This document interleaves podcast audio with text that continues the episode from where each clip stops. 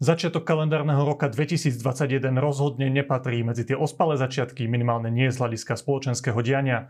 Naša krajina je rozdelená, aspoň čas spoločnosti vníma veľmi citlivo samovraždu bývalého policajného šéfa Milana Lučanského. Zároveň stojí náš parlament pred veľkou výzvou zvoliť nového špeciálneho prokurátora a zároveň čelíme v doteraz a zda najhoršej fáze šírenia pandémie koronavírusu. To sú tri témy, o ktorých sa dnes budem rozprávať s mojim hostom cez videohovor podpredsedom Národnej rady, pánom Gáborom Grandelom. Pozdravujem vás. Pán Grendel, počujeme sa? Áno, teraz sa už počujeme. Už sa počujeme. Pán Grendel, tak e, poďme hneď k prvej téme nášho rozhovoru a to je dianie okolo smrti pána Milana Lučanského. E, zdá sa, že ten problém má také dve roviny. Jedna je taká vecná, čo sa tam reálne stalo v cele, kde bol zadržaný pán Lučanský aké boli informácie, ktoré sa dostali na verejnosť, čo sa tam objektívne udialo a druhá časť celej tej veci je politická. Už má celá táto kauza aj, aj silný politický rozmer. Najskôr sa chcem dotknúť tej prvej časti, tej, tých objektívnych skutočností, ktoré sa tam stali. Myslím, že včera večer Ministerstvo spravodlivosti zverejnilo dokumenty, ktoré súvisia s celým týmto incidentom, s týmto nešťastím. A chcem sa vás opýtať po tom, čo ste počuli a videli z hľadiska opisu udalostí okolo Milana Lučanského. Je na tomto všetkom niečo, kde vnímate objektívne nejaké zlyhanie, ja neviem, lekárov, ľudí, ktorí pracujú v ústave na výkon väzby a niečo, čo, v čom pochybili ľudia, ktorí boli za to zodpovední? Dokumenty, ktoré boli zverejnené ministerstvom spravodlivosti v podstate korešpondujú s tými istými informáciami, ktoré zverejnil generálny prokurátor Maroš Žilinka v deň, keď neskôr sa stala tá nešťastná udalosť, kedy teda mm, Milan Lučanský pravdepodobne e, spáchal e, vo väzbe samovraždu. To znamená, že pre mňa tie informácie, ktoré teraz zverejnilo Ministerstvo spravodlivosti, neznamenajú v podstate žiadnu zmenu, žiadne novum a len potvrdili to, čo nezávisle od kontroly Ministerstva spravodlivosti zistili už pracovníci prokuratúry, okresnej a krajskej prokuratúry v Prešove na pokyn generálneho prokurátora Maroša Žilinku. A teda, či tie dokumenty z Ministerstva spravodlivosti alebo tie závery e, generálnej prokuratúry, respektíve okresnej a krajskej prokuratúry sa týkali najmä incidentu z 9. decembra, zranenia oka Milana Lučanského. A tam teda boli špekulácie, či si to zranenie spôsobil naozaj sám. A druhá otázka bola, či už vtedy nemohlo ísť o pokus o samovraždu. Tak e, ak verejnosť e, z nejakých politických dôvodov nechce veriť e, tejto vláde, nechce veriť ministerke spravodlivosti a nechce veriť kontrole ministerstva spravodlivosti, tak už naozaj neviem, čomu inému by sa dalo veriť ako nezávislej kontrole prokuratúry, ktorá dospela presne k tým istým záverom ako kontrola ministerstva spravodlivosti. A síce, že neboli spôsobené tie zranenia zo začiatku decembra inou osobou a bolo vylúčené, to je vyslovene formulácia pána generálneho prokurátora, vylúčilo sa, že by mohlo ísť vtedy. Ak príjmeme tieto závery z generálnej prokuratúry, tak potom e, naozaj ťažko špekulovať o tom, či ten režim ďalšej e, ochrany pána Lučanského mal byť alebo nemal byť sprísnený, pretože ak sú závery aj generálnej prokuratúry také, že nešlo o samovraždu začiatkom decembra, že nešlo o žiadnu bitku, tak potom naozaj ten záver je taký, že išlo o nešťastnú náhodu, o naozaj nešťastné zakopnutie a zranenie, ktoré si neúmyselne spôsobil pán Lučanský sám. Ja som si veľmi pozorne prečítal všetky tie dokumenty, ktoré Ministerstvo spravodlivosti včera večer zverejnilo. A mám len také dve praktické otázky. Ja viem, že vy nie ste expert na túto celú vec, ale možno máte nejakú odpoveď na to, čo, čo mi nevrtalo hlavou po tom prvom incidente z 9. decembra, keď bol pán Lučanský aj operovaný, aj ošetrený, aj ležal v Trenčianskej nemocnici, tak absolvoval aj psychiatrický pohovor. A psychiatr, ktorý sa s ním rozprával, nezistil žiadnu potrebu psychiatrickej intervencie. Tento, tento istý človek si pár dní, dva týždne približne, po tomto psychiatrickom pohovore siahne na život. To si ako vysvetľujete, že psychiatr, skúsený psychiatr neodhalí e, nejaké takéto vnútorné pohnutky človeka? Mm, nemám medicínske vzdelanie, tak špekuloval a to ja nerad robím ani pri iných témach, takže naozaj nechcem špekulovať, ako je to možné, ale teda ešte by som doplnil, že okrem tých zverejnených dokumentov, ktoré teraz zverejnilo Ministerstvo spravodlivosti, keď pán generálny prokurátor informoval o záveroch e, kontroly prokuratúry, tak e, ešte pre mňa veľmi dôležitá vec, ktorá zatiaľ zverejnená nebola, lebo je asi súčasťou trestného spisu, je tá, že mali k dispozícii aj kamerové záznamy ak existujú kamerové záznamy z chodby, ktoré potvrdzujú, že tam k žiadnemu incidentu e, alebo žiadnej bitke nedošlo, tak e, pre mňa ešte vystáva otázka, prečo niektorí tzv. mediálni mágovia alebo bezpečnostní analytici tu niekoľko týždňov šírili vymyslenú teóriu o bitke, a o tom, že príslušníci zboru väzenskej a justičnej stráže mali násilným spôsobom vystupovať eh, voči pánovi Lučanskému. Evidentná lož, ktorá sa nepotvrdila ani kontrolou ministerstva spravodlivosti, generálnej prokuratúry. Áno, to máte pravdu, neexistuje žiadny dôkaz o tom, že by niečomu takému došlo. Práve naopak, zdá sa, že tam je niekoľko vyjadrení aj samotného Milana Lučanského, ktoré, ktoré takéto vyhlásenia popierajú, vyvracajú. Ale mám ešte jednu otázočku je, a tá je tiež odborná, ale, ale napadla mi počas toho, ako som to čítal. E, pán Lučanský niekoľko dní, 3 dní tuším pred Vianocami požiadal príslušné orgány, či by mohol telefonovať s manželkou a bolo mu to zamietnuté. Nie je to podľa vás príliš prísne? Či toto je štandardná vec, ktorú orgány činné v trestnom konaní v takejto situácii, v takom stave vyšetrovania robia? Zamietnú telefonovať aj s manželkou? Neviem, čo viedlo príslušné orgány k eh, takémuto rozhodnutiu. A áno, eh, laickým okom sa to zdá prísne, ale nedokážem to posúdiť, lebo nepoznám presné zdôvodnenie tohto rozhodnutia. Dobre, poďme ďalej, poďme na tú politickú rovinu tohto celého, celé tieto nešťastné udalosti. Eh, ja vám len zacitujem pána Roberta Fica, ktorý tvrdí, citujem, generál Lučanský sa stal prvou obeťou politických represálií Matovičovho polofašistického režimu na Slovensku. A pán Fico sa stiažuje, že ministerka spravodlivosti po tom prvom zranení pána Lučanského Ficovi osobne nedovolila, lebo zakázala šéfovi väznic, tuším, aby sa s pánom Lučanským osobne stretol. Pán Petr Pellegrini, šéf strany Hlas, zase vyzval ministerku spravodlivosti na odstúpenie. Ako vnímate tieto silné slova? No, ak by pán Fico myslel svoje silné slova tak úprimne vážne, tak by sa zbalil okamžite a z Dominikánskej republiky by sa vrátil naspäť na Slovensko a riešil by tú situáciu tu. On však e, vykrikuje z nejakého luxusného rezortu z e, Karibiku. Tak e, asi toľko k úprimnému prejavu pána Roberta Fica. A samozrejme, že opozícia sa snaží z tej témy urobiť eh, politickú tému. Príde mi to až eh, naozaj na, na hranici uh, hyenizmu, ale na druhej strane chápem, prečo to robia, pretože, viete, na rozdiel od garnitúry, ktorá vládla na Slovensku do minuloročných volieb, počas tejto vlády majú orgány činné v trestnom konanie, konaní fakt voľné ruky. Áno, pán Fico, pán Pellegrini boli zvyknutí na to, že, na to, že rozhodnutia sa prijímali v, vo vinnej pivničke v Radošinej u pána Bödera, že sa tam stretávali policajní funkcionári, že tam chodieval exminister vnútra Kaliňák, špeciálny prokurátor Kováčik a tam sa dohadovali o tom, kto ho budú, koho budú trestne stíhať, koho nebudú trestne stíhať, kto bude väzobne stíhaný, kto bude stíhaný na slobode. No jednoducho tie časy už skončili a teraz naozaj rozhodujú orgány činné v trestnom konaní slobodne. To znamená, že vyšetrovateľ navrhne prokurátorovi, či má byť daná osoba väzobne stíhaná. Ak sa s tým prokurátor stotožní, podá návrh na príslušný súd, ten súd posúdi, či sú dané dôvody na väzobné stíhanie a ak zoberie dotyčného obvineného do väzby, ešte stále je tam odvolacie konanie, v tomto prípade najvyšší súd, ktorý posudzuje, či všetky tie predchádzajúce e, štádia boli korektné a správne a či je naozaj dôvod na väzobné stíhanie.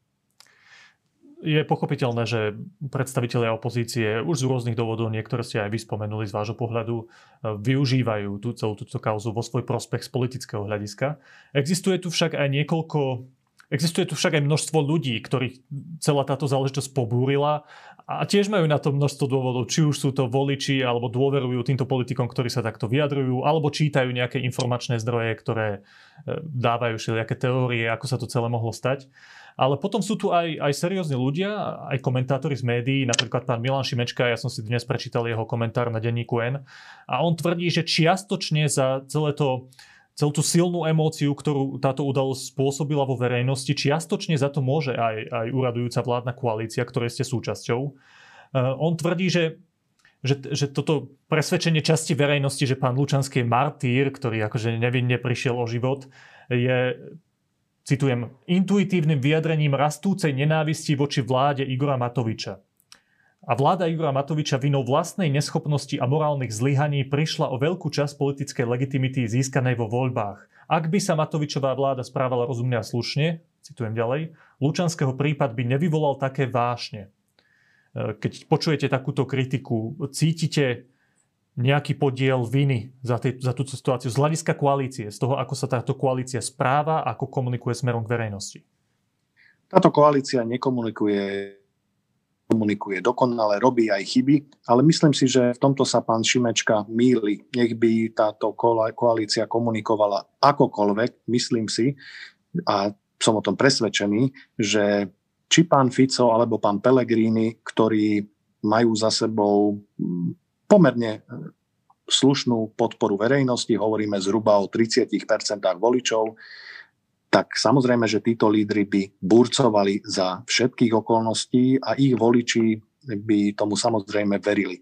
Mm, ja nemám nejaký faktami podložený prehľad o tom, koľko ľudí verí alebo neverí o teórii, teórii o, o tom, že bola tomto prípade aj začiatkom decembra, teda to, to, čo sa stalo začiatkom decembra, či teda to bola nešťastná náhoda alebo nie, a potom, čo sa stalo 29. decembra.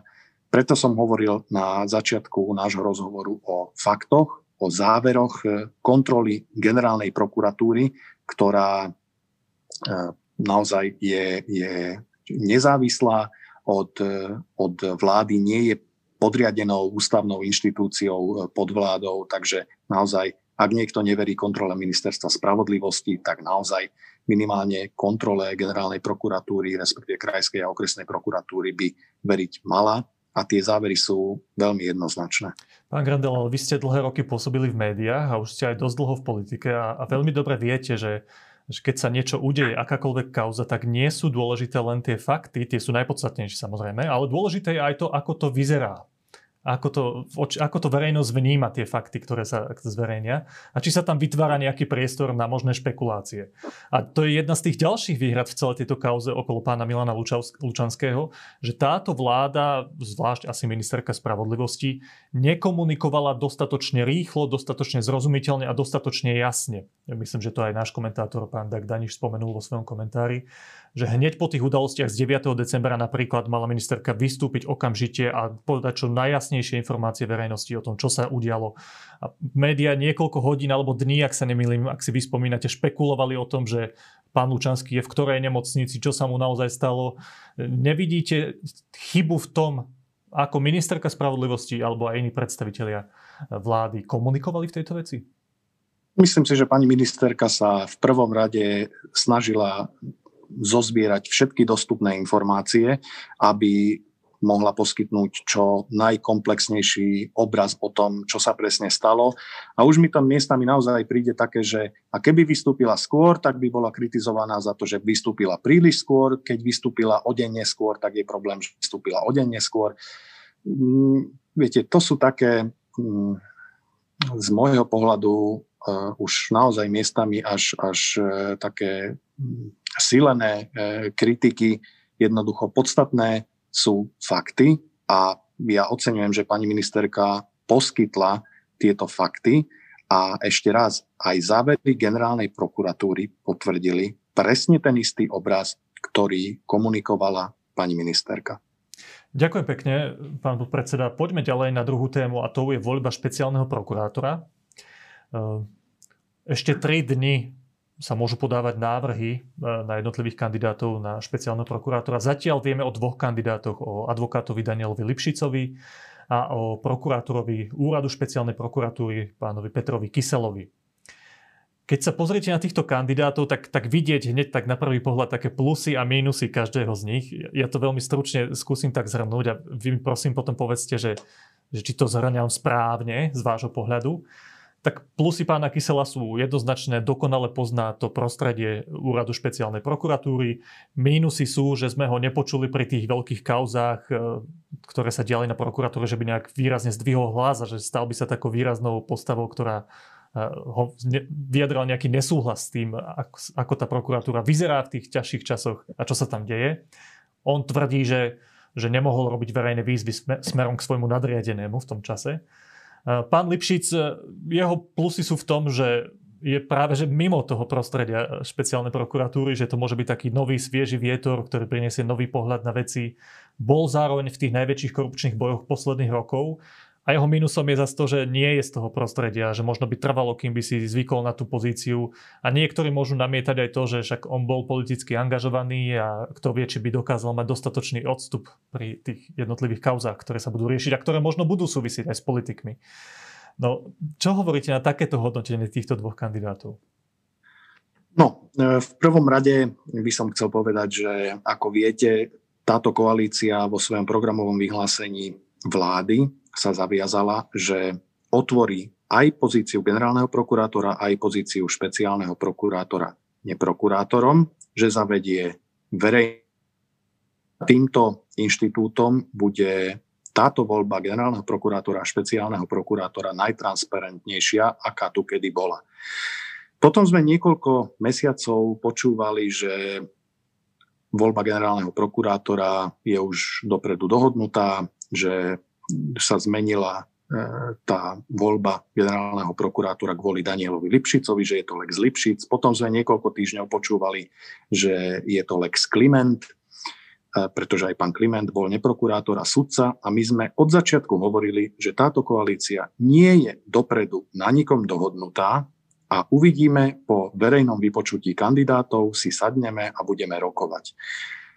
Toto platilo o generálnom prokurátorovi a presne toto isté platí aj o špeciálnom prokurátorovi. To znamená, že ani v tomto prípade neexistuje žiadna dohoda medzi koaličnými stranami. Čiže ja by som teraz nechcel dopredu hodnotiť ani jedného z e, tých dvoch kandidátov, dokonca pokiaľ mám informácie, je možné, že k ním pribudne ešte minimálne jeden kandidát. Opäť, aj v tomto prípade radšej si počkajme, ale čo je z môjho pohľadu najpodstatnejšie, nech by bol zvolený ktokoľvek z tých, ktorých mená sa zatiaľ spomínajú, bude to diametrálny rozdiel oproti ére pána Kováčika, ktorý, ako vieme, je dnes takisto väzobne stíhaný za veľmi závažné zločiny. Pán Grandel, však zase povedzme si to otvorené, vy poznáte hm? pána Daniela Lipšica celé roky, aj politicky ste začínali pri ňom. Je to jednoznačne človek, ktorého by ste tam vy chceli vidieť na tej pozícii, nemýlim sa, že? Ja tam chcem vidieť človeka, ktorý bude ten úrad riadiť kompetentne a rozhodne lepšie ako pán Kováčik. A mám teda istotu, že nech by to bol ktokoľvek z menovaných pánov, alebo ešte z tých, ktorých mená zatiaľ neboli zverejnené, ale uvažuje sa o tom, že budú navrhnutí, tak e, to bude výrazne lepšia špeciálna prokuratúra ako v minulosti. Takže nechcete povedať, že mojou jednoznačnou jednotkou je Daniel Lipšic? Nie, pretože nie je. No a keď ste spomínali tie ďalšie mená, viete nám to teraz naznačiť aspoň, akí sú to ľudia, z akého prostredia aspoň? Z prostredia prokuratúry. Dobre, ďakujem. Ešte sa predsa len dotknem toho tej novinky, toho, to novú, bolo to verejné vypočutie. Vy ste tam sedeli, ja som vás videl skoro na každom vypočutí tých jednotlivých kandidátov. A chcem sa vás opýtať tak úprimne ex post, keď sa vrátime k voľbe generálneho prokurátora. Stal sa podľa vás, podľa toho, ako ste tam sedeli a počúvali všetkých tých kandidátov, otázky, odpovede celé hodiny, stal sa podľa vás generálnym prokurátorom človek, ktorý bol na tom vypočutí z vášho pohľadu ten najlepší? Bol pán Žilinka v trojici kandidátov po verejnom vypočutí u mňa osobne, o ktorých som bol presvedčený, že keď sa stane generálnym prokurátorom, tak to bude dobrá voľba. A kto boli tí ďalší? Už o tom je zbytočné e, takto verejne špekulovať, ale e, teší ma, že nakoniec e, bol zvolený jeden z tých, ktorých som aj pred celým poslaneckým klubom potom po verejnom vypočutí som prezentoval, že ak budú zvolení títo, respektíve niekto z týchto ľudí, tak to bude z môjho pohľadu dobrá voľba a 52 mojich kolegov vám môže potvrdiť, že som tam spomenul aj pána Žilinku. Dobre, pán Grendel, tak ja sa, ja sa opýtam trochu inak, lebo aj komentátori, ktorí sledovali verejné vypočutie a následnú voľbu, konštatovali, že OK, verejné vypočutie je fajn, dozvieme sa niečo o tých kandidátoch, ale nakoniec aj tak to je o tom, ako sa tí politici dohodnú bez ohľadu na to verejné vypočutie. Tak skúste mi povedať na vašom osobnom prístupe k tejto veci, že či verejné vypočutie jednotlivých kandidátov zmenilo aspoň na tých kľúčových ľudí v tej top trojke, či zmenilo váš, váš pohľad na na tých ľudí, na ich schopnosť byť najlepším generálnym prokurátorom. Či to pre vás osobne malo zmysel, to verejné vypočutie, okrem toho mediálneho obrazu, okrem toho, že ukážete, že ako sme transparentní a verejne vypočúvame kandidátov, či to naozaj vo vás zmenilo pohľad na tých ľudí? No, e, dve poznámky k tomu. E, samozrejme, pomohlo mi to urobiť istý rebríček, kto by bol podľa mňa dobrou voľbou a kto by bol možno menej vhodnou voľbou. A po druhé, to verejné vypočutie ponúka priestor nielen členom ústavnoprávneho výboru, ale ktorémukoľvek poslancovi prísť a položiť, a to ste mohli naozaj vidieť, naozaj akúkoľvek otázku, akúkoľvek kontroverznú otázku. E, dokonca možno niektoré boli až, až tak e, na zamyslenie miestami, ale naozaj, ak existujú pochybnosti, mm, nejaké zvláštne informácie o pôsobení tých prokurátorov, niečo o ich minulosti, tak, e, tak jednoducho sú s tým konfrontovaní verejne a každý si môže urobiť potom obraz e, o tom, akým spôsobom boli schopní tieto otázky zodpovedať. A myslím si, že toto je tá najsilnejšia stránka toho verejného vypočutia. Dobre, ďakujem pekne, však uvidíme, ako to dopadne. Tá voľba je tuším 21. alebo na tej schôdzi, ktorá začína 21. januára. A úplne na záver sa chcem dotknúť toho, čo zažívame každý deň všetci na Slovensku, aj teraz počas lockdownu špeciálne, intenzívne, a to je pandémia. Vy ste boli jeden z prvých ľudí na Slovensku, ktorý bol zaočkovaný. A chcem sa vás tak ľudsky opýtať, keďže veľa ľudí špekuluje o možných vedľajších účinkoch tej vakcíny, mnohí spochybňujú a pýtajú sa, či to je naozaj tá zbráň najsilnejšia, ktorú proti pandémii môžeme využiť. Že ako sa osobne cítite po očkovaní? Osobne som nepocitoval vôbec žiadne vedľajšie účinky alebo nežiadúce účinky alebo niečo podobné. A dôvod, pre ktorý som sa dal ja e, zaočkovať spolu s pani prezidentkou a ďalšími ústavnými činiteľmi bol ten, že časť politického spektra, najmä teda opozičného, musím povedať, sa snaží za každú cenu zapáčiť sa svojim voličom a tým, tým eh, antiočkovacím náladám, namiesto toho, aby sa pokúsili sami nastaviť tú cestu, tak, e, tak si zvolili cestu ľahšieho odporu a vyhovieť tým, tým náladám, ktoré ich voliči pociťujú. A to považujem za veľmi nezodpovedné. Takže toto bola moja jediná motivácia ukázať ľuďom, že sa nemajú čoho obávať a teda na svojom vlastnom príklade môžem potvrdiť, že ja osobne som teda žiadne vedľajšie účinky nepocitoval. V každom prípade vám prajem pevné zdravie aj do budúcna a ďakujem veľmi pekne, že ste si našli čas na náš rozhovor. Majte sa všetko dobré. Ďakujem pekne za rozhovor a všetko dobré aj vašim divákom a čitateľom.